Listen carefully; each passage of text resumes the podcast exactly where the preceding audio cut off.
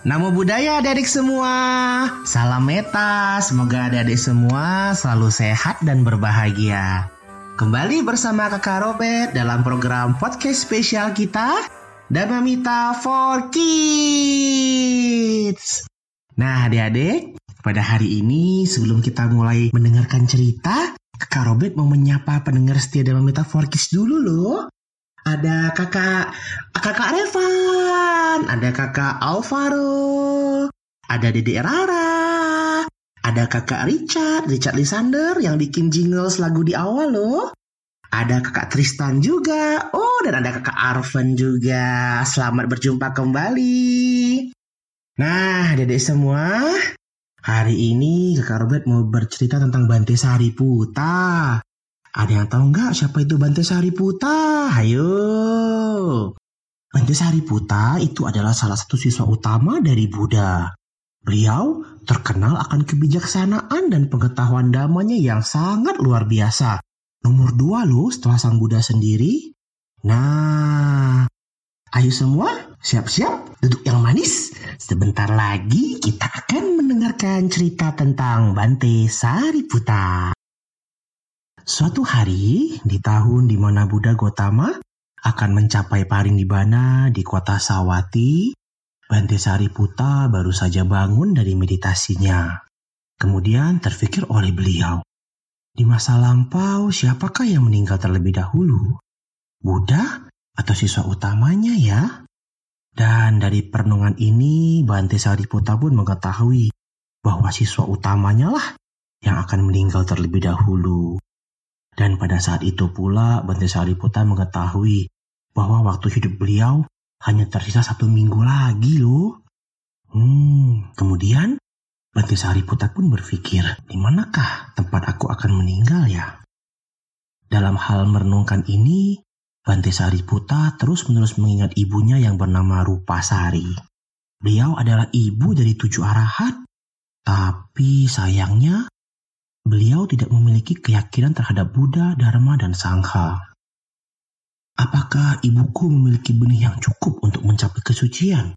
Pikir Bante Sariputa. Kemudian Bante Sariputa pun melihat bahwa sang ibu memiliki benih yang cukup untuk mengerti ajaran Buddha. Lalu, siapakah yang dapat menyampaikan ajaran Buddha ini kepada ibuku agar beliau mengerti? Pikir Bante Sariputa. Bante Sariputa pun kemudian mengetahui tidak ada satu orang pun yang dapat mengajarkan dhamma kepada ibunya yang akan menyebabkan sang ibu mencapai kesucian batin selain Bante Sariputa itu sendiri. Bulatlah tekad Bante Sariputa untuk menyampaikan dhamma kepada ibunya.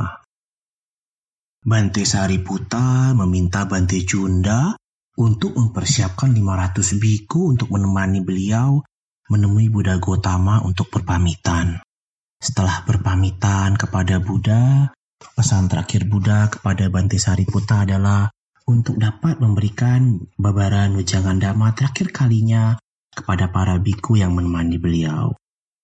Ketika saatnya sudah tiba bagi Bante Sariputa untuk pergi, beliau berpamitan dengan Buddha dengan cara bersimpuh di kaki Buddha dan memohon maaf jikalau terdapat perbuatan atau ucapan beliau yang tidak berkenan kepada Buddha. Buddha pun menjawab, engkau kumaafkan Sariputa, tapi tidak adalah baik dan perbuatan maupun ucapan di mana aku harus menegurmu, karena engkau telah mempelajari kebijaksanaan yang dalam dan agung. Setelah berkata demikian, bumi bergetar seolah tidak mampu menahan kesedihan. Dan Buddha kemudian meminta para biku untuk melepas Bante Sariputa dan rombongan untuk berangkat ke desa Nalaka. Penduduk kota Sawati yang mendengar berita ini keluar dari rumah mereka dengan membawa dupa dan bunga di tangan. Mereka membasahi rambut mereka sebagai pertanda kesedihan dan mengikuti Bante Sariputa sambil menangis.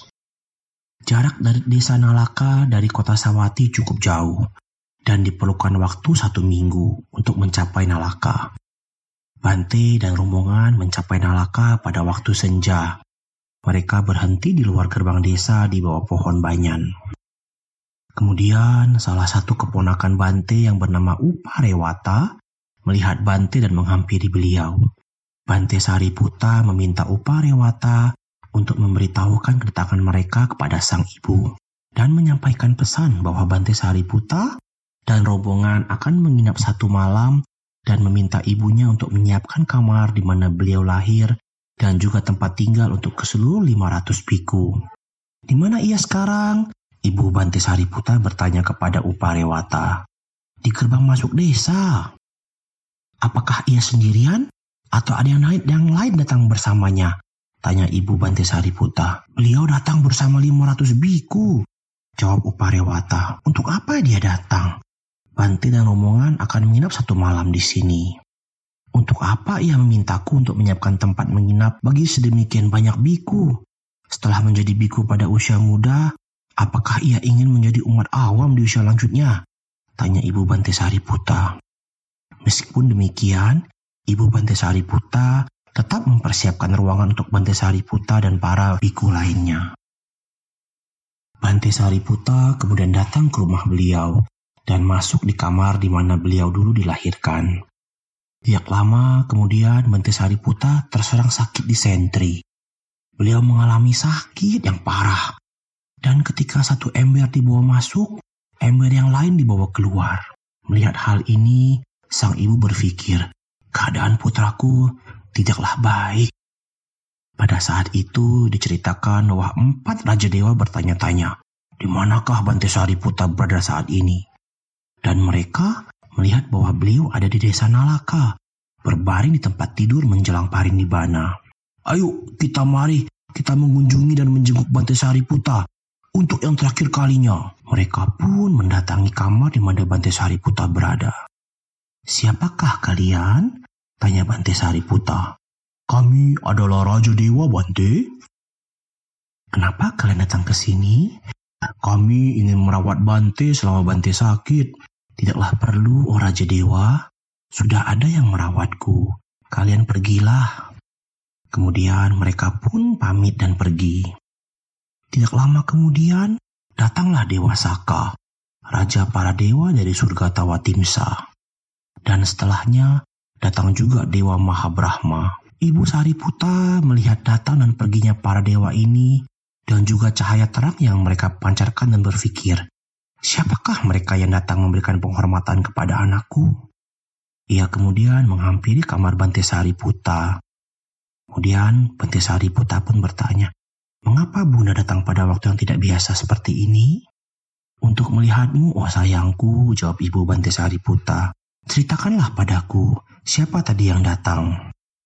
Oh, yang datang pertama adalah empat raja dewa dari alam catur maharajika. Jawab Bante Sariputa. Apakah kamu lebih agung daripada mereka? Tanya Ibu Bante Sariputa. Oh, mereka itu laksana penjaga wihara. Jawab Bante Sariputa.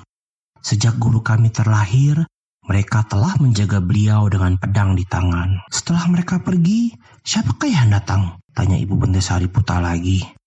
Ia adalah Saka, Raja Dewa. Apakah kamu lebih agung daripadanya? Tanya Ibu Bende Sariputa lagi. Dewa Saka itu laksana pemula yang membawakan keperluan biku. Jawab Bante Sariputa. Ketika guru kami turun dari surga Tawatimsa, Dewa Saka membawakan mangkok dan jubahnya dan turun bersama guru. Dan kemudian setelah Dewa Saka pergi, siapakah yang datang memenuhi ruangan ini dengan begitu banyak cahaya terang? Oh bunda, ia adalah Maha Brahma yang engkau puja. Jawab Bantisari Puta. Apakah engkau lebih agung dari dewa yang aku puja, Sang Maha Brahma? Tanya Ibu Bante. Oh bunda, ketika guru kami terlahir, empat Maha Brahma ini menyambutnya dengan jala emas. Setelah mendengarkan hal tersebut, Ibu Bantesari Puta berpikir, kalau kekuatan anakku saja sudah sebesar ini, seberapa luar biasanya kekuatan dari guru anakku. Dan selagi memikirkan ini, tiba-tiba kegembiraan yang amat sangat muncul dan menyerap ke seluruh tubuhnya. Kegembiraan sudah muncul dalam diri bunda. Sekarang saatnya untuk mengajarkan dhamma kepada bunda, pikir Bante Puta. Apa yang kau pikirkan ibunda? Tanya Banti Sariputa. Aku berpikir kalau kebajikan anakku seperti ini, seberapa besarkah kebajikan dari gurunya? Jawab Ibu Bante Sariputa. Bante Sariputa menjawab, Ketika guruku dilahirkan, ketika beliau meninggalkan istana untuk menjadi pertapa, dan ketika beliau mencapai penerangan sempurna, dan ketika beliau memutar roda dharma untuk pertama kalinya, dalam kesempatan ini, sepuluh ribu tata surya bergetar hebat. Tidak ada yang menandingi beliau dalam kebajikan, konsentrasi dan kebijaksanaan, dalam pembebasan dan pengetahuan tentang pembebasan, dan beliau menjelaskannya dengan pujian. Iti piso bagawa arahang sama sambudo Wica carana sampanyo sugato.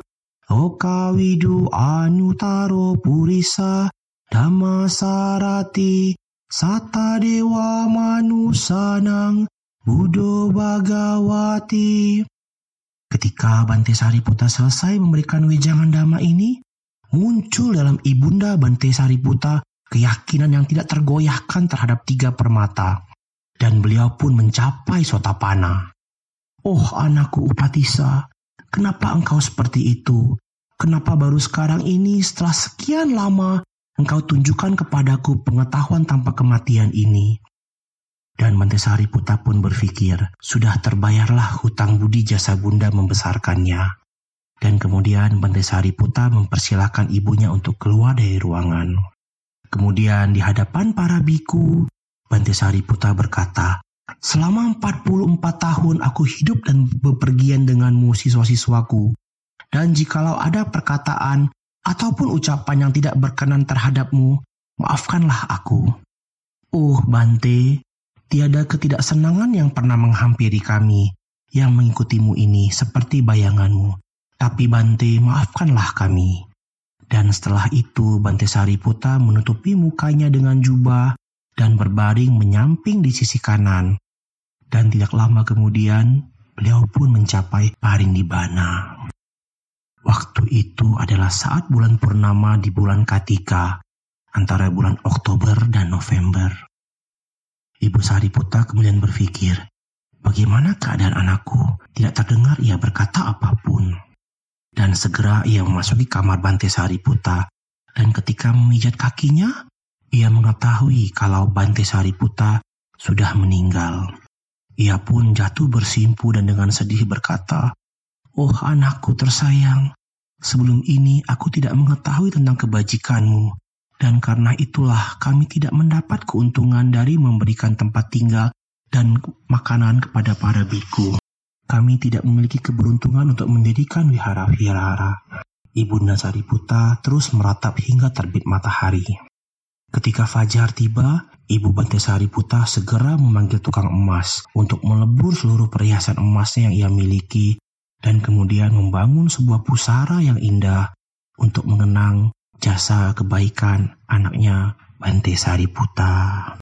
Nah, adik-adik semua, demikianlah tadi cerita tentang Bante Sariputa yang di saat terakhir dalam hidupnya masih berkesempatan untuk membalas budi baik kepada ibunya yang telah melahirkan dan membesarkan beliau dengan balasan yang sungguh agung, yaitu kesucian. Nah, untuk adik-adik semua, tidak perlu menunggu lama loh untuk membalas jasa budi baik papa dan mama. Gak usah berpikir, ah nanti saja setelah saya lulus sekolah, ah nanti saja saja setelah saya lulus kuliah. Ah, nanti saja setelah saya kerja punya banyak uang, baru saya akan balas jasa budi baik papa dan mama. Nggak perlu nunggu selama itu adik-adik semua. Mulai dari sekarang, dari hal-hal kecil, kita bisa loh membalas jasa budi baik papa dan mama. Cukup dengan ucapkan terima kasih yang tulus, peluk papa dan mama kita. Dan kalau kita berbuat salah, kita minta maaf, kita bersujud kepada mereka. Dan juga tak lupa, kita harus belajar yang деньги я belajar yang rajin sehingga bisa menjadi orang yang berguna, orang yang dapat dibanggakan oleh kedua orang tua kita. Ayo semua adik-adik, mulai sekarang kita bertekad ya, kita beradi tanah untuk membalas jasa budi baik papa dan mama. Nah, adik-adik semua, demikianlah cerita kakak Robert tentang Benda Sari Puta pada minggu ini. Kita berjumpa kembali minggu depan ya dengan episode lain dengan tema ayo ada yang tahu nggak tema minggu depan apa? Nah, Kak Robert akan bercerita tentang Wisaka, seorang putri dari keluarga yang kaya dalam kerajaan Magadha. Beliau sangatlah bijaksana, sedemikian bijaksananya, ayah mertuanya yang bernama Migara pun menjuluki Wisaka sebagai Migara Mata, ibu dari Migara. Kok bisa ya? Nah, mau tahu cerita tentang Wisaka? Sampai jumpa minggu depan. Namo Buddhaya adik semua. Bye-bye. vai.